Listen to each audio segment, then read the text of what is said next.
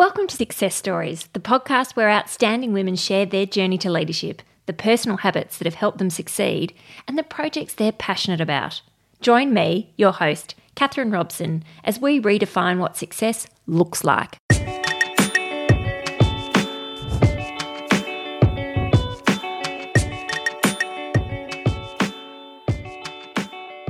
Recorded at the Scale Investors Portfolio Day in 2019, this is a very special group interview going behind the scenes to understand the collaboration between entrepreneurs and investors in early stage, high growth potential companies. This discussion is led by Dr. Anabela Correia, the CEO of medical device company Livac. The respect of her lead investor and scale angel Penelope Lane is palpable, and together they share the grueling journey to successfully raise money as a medical device company and the exciting future that they see ahead. Welcome. So, tell us a little bit about now, I always get the pronunciation wrong Livac. Tell us a little bit about the company and where it's at. So, Livac is a surgical devices company. Um, it was established by a surgeon in, 20, in 2010. So, the company focuses on the development of novel products that reduce trauma that's caused during surgery. So, a lot of people often, when they go in for surgery, think about the actual procedure. They don't stop to think that the setup for the procedure can cause just as much trauma to the patient as the procedure itself, and that all leads to increased recovery times, increased post operative pain, um, and increased length of stay, increased costs.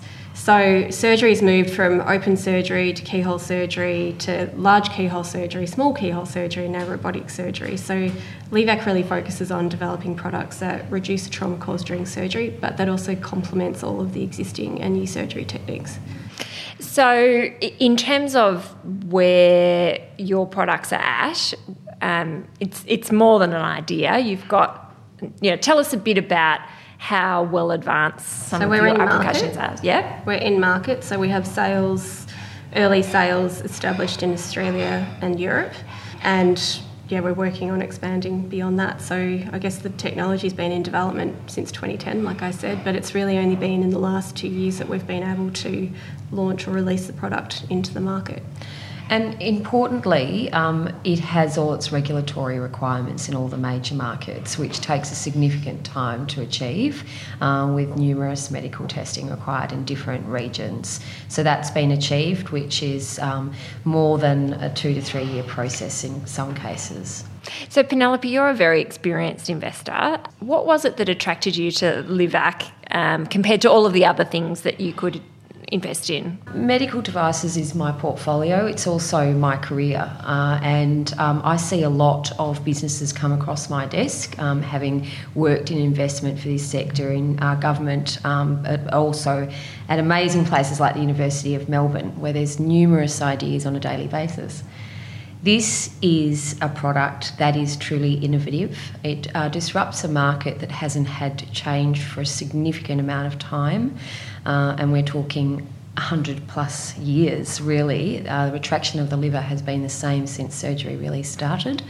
Uh, and uh, in addition to that, it fits into the future of the direction um, that surgery is going in. So, that minimally invasive uh, market uh, is, is the future of medicine, uh, and you need products that are adaptable to that future. And this is one of those devices. Something else I al- also look for is patient outcomes, and this improves patient outcomes without a doubt. You mentioned Penelope just how extended the regulatory timeframe for approval can be, um, and you need money to be able to build something um, that uh, has the sort of efficacy that you want, but also meets all of the standards in all sorts of different markets. So that leads you to capital raising. What has that experience been like for Livac? Really, really hard. Uh, there is. I'm, And- going to, I'm going to let Anabela talk to this because she's done most of the hard work. But medical devices are very hard to raise for, particularly in the Australian market. And why is that? I think the investment market for medical devices and pharmaceuticals here is immature. Uh, a lot of people perceive a lot of risk. They don't understand uh, the market and the approach to it because it is so idiosyncratic. Uh, and so, therefore, a lot of people don't invest. In addition, people perceive medical devices to be similar to pharmaceuticals, you know, an eight year pathway to market before you're actually even in the market. Medical devices are quite different, uh, they have a faster pathway to market, uh, and so they're a better angel investment, in my opinion but it is tough to raise here. It does impact the staff, and it certainly has impacted the amazing CEO who I'm sitting with. Um, she has basically continually raised throughout the life of the company, uh, and so that's basically doing two jobs at once. Anabela, uh, who's lived the experience, have you got something to add?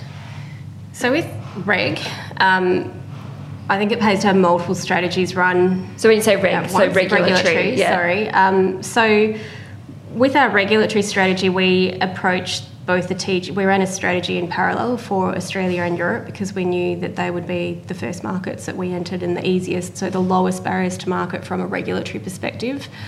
We ran a strategy in parallel with the TGA and SGS, which is um, a different body overseas. So TGA is in, in Australia. Oh, in Australia, Therapeutic Goods Administration. Yep. Yep. And then we ran um, a strategy in parallel with um, a group called SGS, which is a private group um, that we lodged our application with in parallel. We were expecting the TGA to process quite to progress our application quite slowly. Um, we were expecting several months, possibly a year, before they approved us. Um, fortunately for us, it happened quite quickly. So it happened with, in less than four months. And then um, the SGS, which was the group that we thought would progress us a lot faster because they were private and more expensive, um, started dragging their heels. So what we were able to do with that, with our approach, was to then use the TGA to issue our EC certificate as well. So we were able to then we we then had regulatory approval essentially to market our product in Australia and Europe and territories that recognise the EC certificate. So that means that we're able to also now look at Asian countries because a lot of them rely on an EC certificate. The pain I think that Penelope is m- more referring to is the US. So we uh, experienced multiple barriers to market. A main one was obviously so that with the with the US, we needed a 510k submission and approval of our 510k documentation. Um, that process alone took two years just to collate all the information that they needed that we needed to submit. And is that was that from studies that you were collecting information? Clinical from? evidence, manufacturing data, material composition data, all of the associated testing, sterilisation data, everything that's required to go into the product, and then how it's used uh, in humans and all of our animal studies as well. Um, so we essentially our dossier was made up of over 90 documents, and each of those documents range from probably 10 pages to hundreds of pages. So that was, we actually, um, so it's quite an involved process. Um, we had to engage, or we worked with a group in the US that helped us through the, um, our engagement with the FDA. So they reviewed all of our dossier before it was submitted. They provided some of their own commentary, uh, and uh, we made those adjustments, and then they went back to the FDA. We were issued a 510k certificate or approval of our dossier um, in October 2016, and I remember the date. uh, and we're still now, it wasn't until now this year, so a month or so ago, yep. that we're actually able to launch in the US. So there are a few um, barriers that we weren't aware of at the time. We were told, or our advisors told us, that we could rely on our legal manufacturer and their FDA uh, certificate.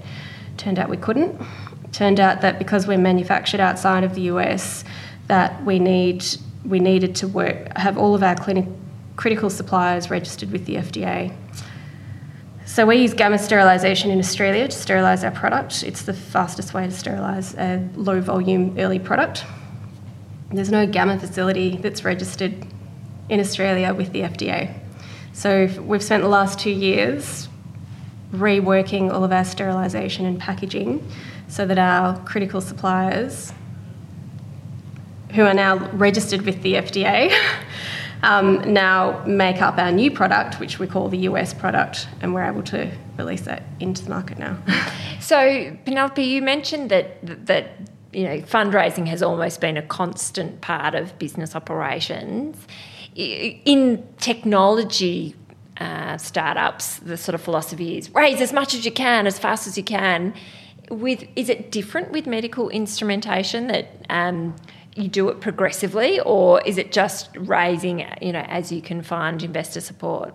Well, really, it's iterative, um, and we started with um, you know a founder who's um, got significant interest in the company. So uh, we don't want to go in for massive dilution, and there's just not the significant money out there at an early stage for pharmaceuticals and medical devices. It's slowly changing as the investment market matures here, um, but uh, there's just not the significant funds um, for this sector. And it, it is not unique to Livac to actually be experiencing this. It is quite normal, and in fact, Livac's done extremely well to get to this point. Um, most companies uh, really do go offshore very early, and the IP is sold. Uh, and we've got a history of doing that in this sector in Australia, and that needs to change, and it's slowly changing with the support of groups like Scale. And in terms of um, the due diligence process, how's um, that different for a company like Livac in terms of being in a situation where you're the CEO of a company like Livac and you've got all sorts of different investors running the ruler over your company? Presumably, the due diligence process is something that's um, also quite time consuming for you you know, as a CEO. Uh, how have you found that process, and is there anything that, that you would do differently in the future? So I've structured the company for sale from the very start, and I've also worked in venture capital, so I know what it's like to sit both on the sell side and the buy side. So the company is essentially built for due diligence and for sale. Um, we can populate quite a detailed data room in less than half a day, usually in an hour or two, um, depending on the list.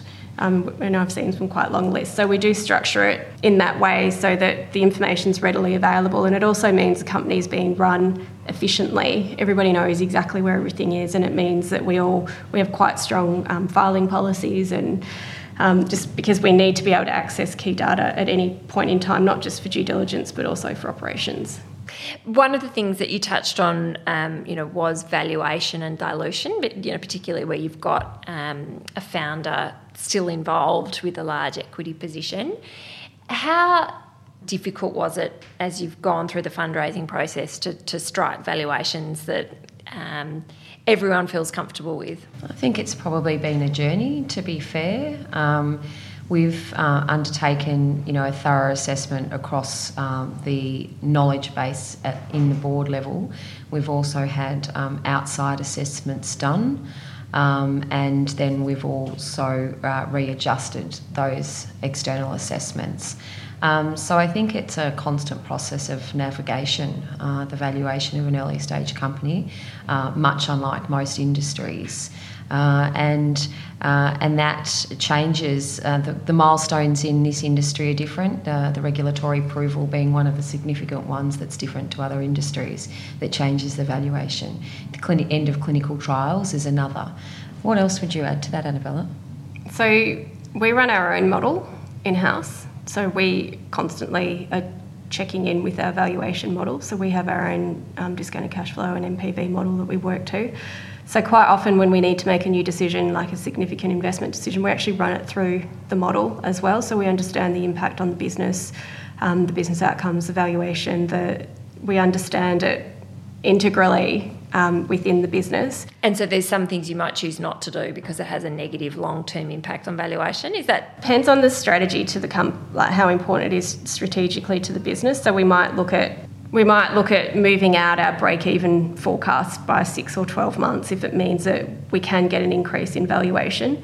But that what that means by having a live model is we're constantly looking at bottom up and top down. So we um, I had an investor recently ask me for a, um, and he wasn't expecting a response, but he said, I want a analysis of all the companies in your space that are publicly listed anywhere in the world um, at a similar stage of development. We sent him five spreadsheets in 10 minutes.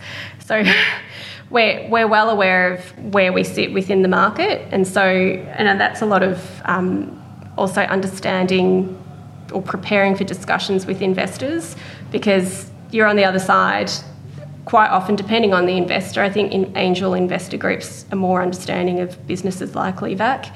Um, but I know what it's like to sit on the other side of the table from high net worth or venture capital investors that it's really their first job is to argue your valuation and to, to work to push that down. So to be prepared for that very early from both from every possible angle helps discussions a lot and it's essentially that's that's how we work to it. So it's is it hard to stay calm and focused and not get frustrated? Because I can imagine it can feel like you're in Groundhog Day, you know, just having similar conversations again and again and again with different parties.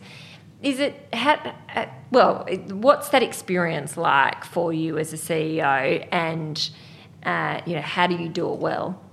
I'm assuming I do it well then. you, you, do. Um, it is very frustrating. There's no doubt about it. And I think Groundhog Day is not a bad description.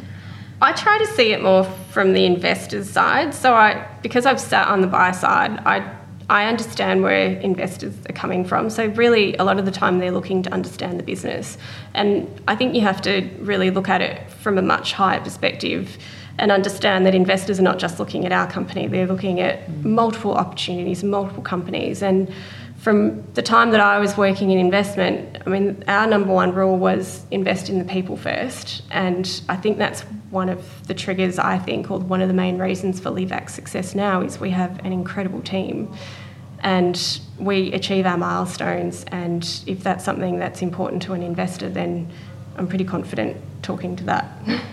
And if I might add to that, I think what's really important to remember is that this medical devices uh, impact lives and they change health outcomes, and that's the reason Anabela and I are committed to this industry, and you know what, what keeps us getting out of bed on those frustrating days. Um, and it is not an easy industry to commercialise in. Uh, it takes a lot of experience, a lot of nous, tenacity, and absolute determination not to give up. Anabela, we're very fortunate as uh, a CEO has got all of those skills. Uh, he's very experienced and uh, and uh, absolutely able to continue uh, steadily to put one well versed high heel in front of the other uh, as she drives the company forward, even on the most frustrating of days.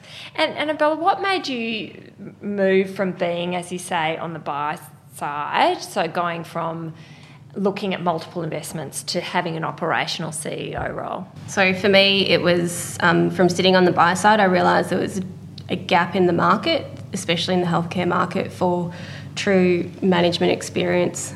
So it was wanting to get in and actually make a difference from the ground up. And what advice do you have for other entrepreneurs? So, you know, you've had extensive experience both you know seeing people pitching to you when you were working in VC and you know now you've worked alongside a founder and you know commercialized a successful device. What is your um, yeah the lessons you've learned that you'd pass on to others? I think it's a little bit of what Penelope just said before. I think you have to love what you do. Like this this industry is not for the faint-hearted. I think that it's I, I often use the term roller coaster Um, and you need to be able to go with it and you need to constantly um, stay focused on the big picture. Don't don't get swayed by the little bits and pieces that cross your desk on a daily basis. Like really set a clear strategic target and surround yourself with an, an incredible team. So a, a very supportive board and a great team in house, I think, goes a long way. And for you, Penelope, in terms of advice for people thinking that they want to be early stage investors? What's your advice to them? I think um, it pays to uh, really know what it is that you want. Um, out of your investment experience?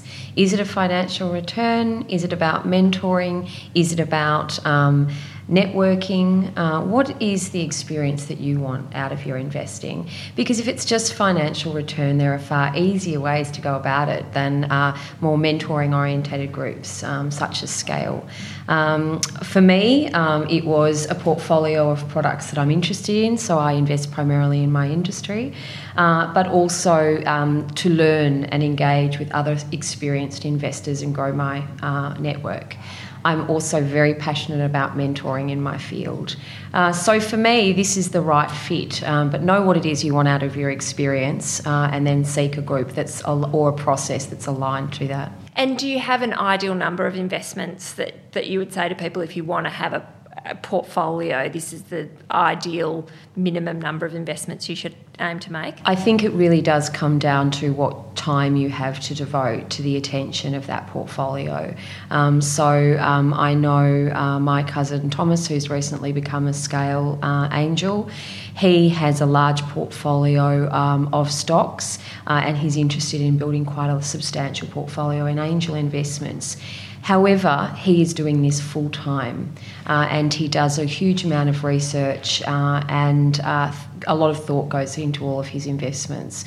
So you do need to pay attention to your portfolio. Portfolio, you need to give it its time. For me, uh, doing this as uh, one of my many hats, um, my maximum is around ten uh, angel investments, that is. And it seems like in this space, time is almost the most limited resource. I mean, raising money is difficult, but it just seems like good people, there's more demands on their time. So for you, Anabela, how do you manage to fit it all in? And are there things that help you be more productive?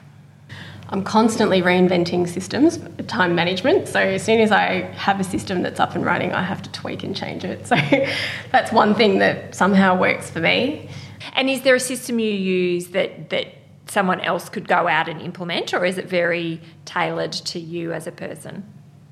So anyone could use my current system, which is at the end of every night, every night or every day, I literally write out my to-do list the next day. But I don't do it as a to-do list. I do it as MITs, which is most important tasks. So, and then I do, so I separate my page, most important tasks, uh, five minutes and 10 minute tasks. So quite often, and what so you I do that on a piece of paper, piece of paper, or in a little notebook, but not on a spreadsheet. It's not like no, some sort no. I find that it helps a lot to write it down. It helps more to write it down, and a lot of it too is just not wanting to take it to bed with me. I just need to get it out. Um, and then I start the day focused on the most important tasks because quite often you see people's to do list and they get to the end of the day, they spent their whole day on small tasks that don't matter that can actually wait a week or two. So it's about getting rid of the most difficult thing that you and need is there a maximum first. number of most important tasks that you have on your list? So because i can imagine you start to write your most important tasks and there's like 19 of them and then they it's just like a to-do list again. So do you try and limit yourself? No. So i what i've had to appreciate and understand is that my most important tasks as much as i'd like to get them all done in one day that it often takes a week so it takes longer to get them done and the list keeps going. Um, but it's at least i know i'm working on the most important things for the business. So most important tasks and then are there other did you say there were other things yeah. write down? So it's things like like anything that you can move on in five minutes like a phone call or a quick check-in with somebody um, so those sorts of things. And then also it means when people come to me with quick questions they say park it till four so actually that's the other thing that people may or may not find helpful is i do my work first so I don't meet with anybody in the team before one or two o'clock in the afternoon. So I it do means you come to the office or do you stay remotely until a certain time? I it depends. So if everybody starts to get a bit too comfortable and interrupts, then I stay at home. Um, but I wouldn't do that more than one one day a week because I think it's important to be there.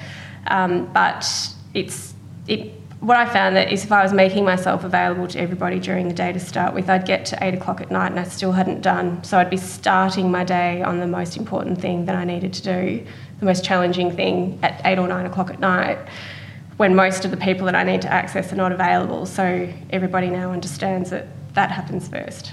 And was that a difficult cultural adjustment for people that, that you weren't available on tap all the time?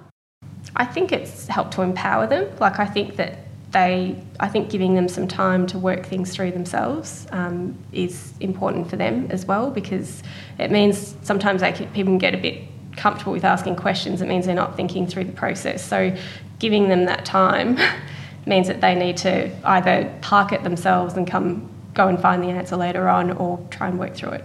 And so park it till four is you'll be working through your most important tasks from whenever you start work till say one o'clock And then is it sort of like open hours after four o'clock for people to come and ask you questions? I usually have meetings scheduled. Yeah, So okay. yeah, yeah. And then the other, I guess I could talk tips on this all day, but Oh, is- this is just gold. Because I, I mean, I don't think there's anyone that you talk to that says, "Oh, I just don't know what to do with my time." Like most of us feel like there's more things to do than we have time. I think one hour meetings, cutting them down to half an hour as well. I think you can actually down get a lot done. meetings. Oh, it doesn't matter to be honest. Yeah, just- um, yeah, and even less. So I think if you reduce the amount of time that you schedule for a meeting, you'll get every again the meeting becomes more focused. You focus on the most important things for the meeting, and you're done. You're often done before the half an hour is up, and then you can usually then probably use that five or ten minute space to go to the five or ten minute tasks that are written down.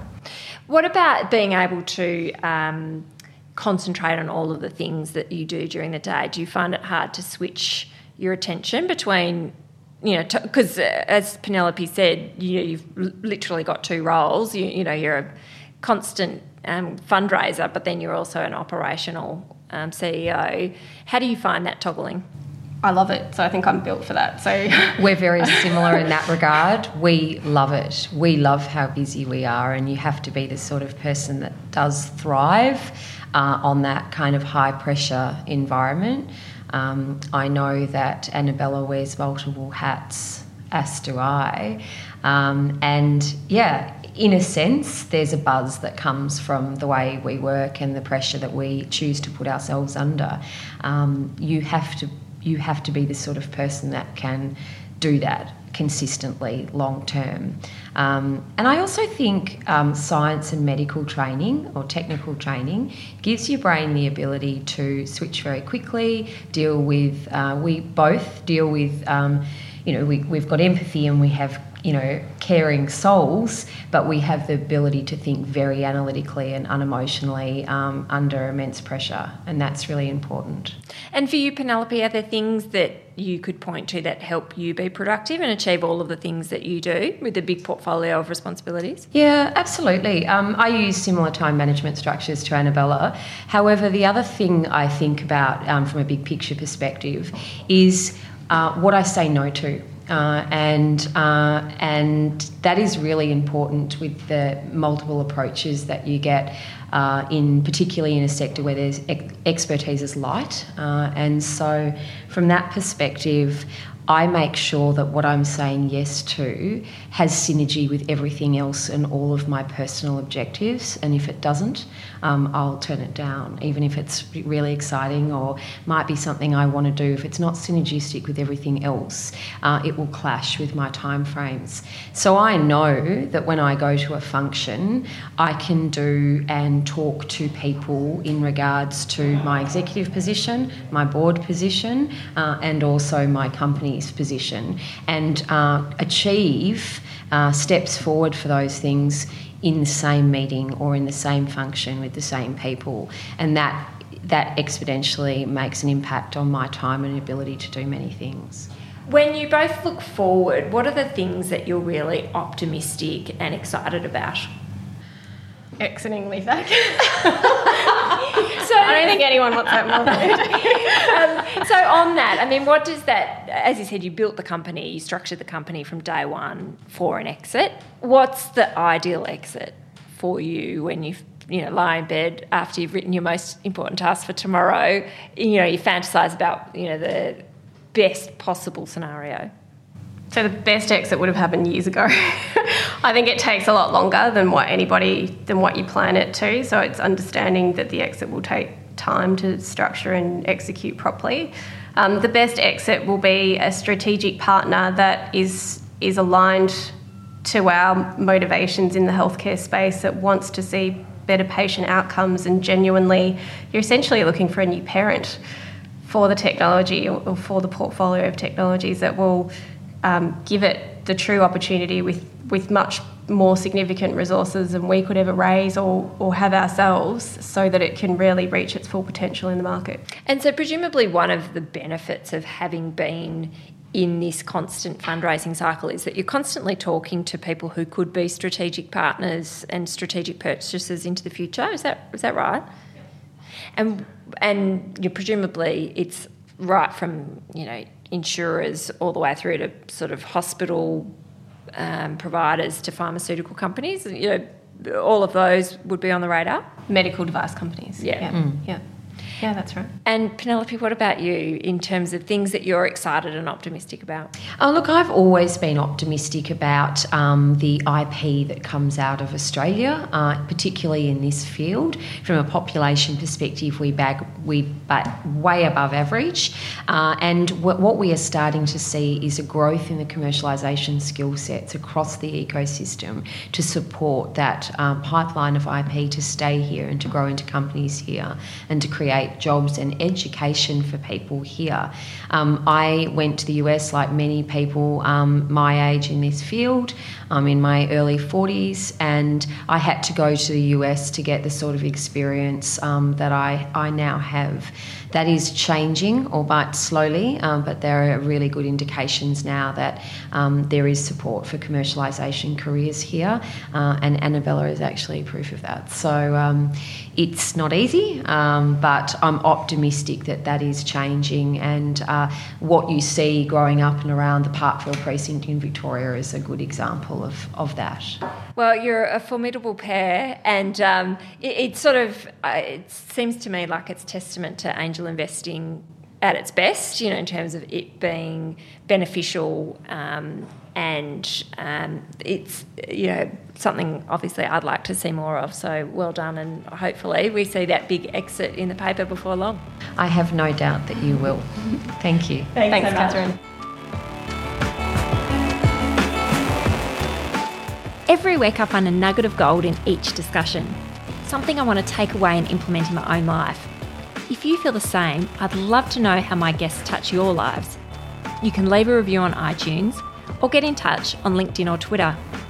Thanks to the awesome Buffy Gorilla for production, Alicia Piper for her fantastic writing, and to Broke Free, who wrote and performed our theme music. See you next week.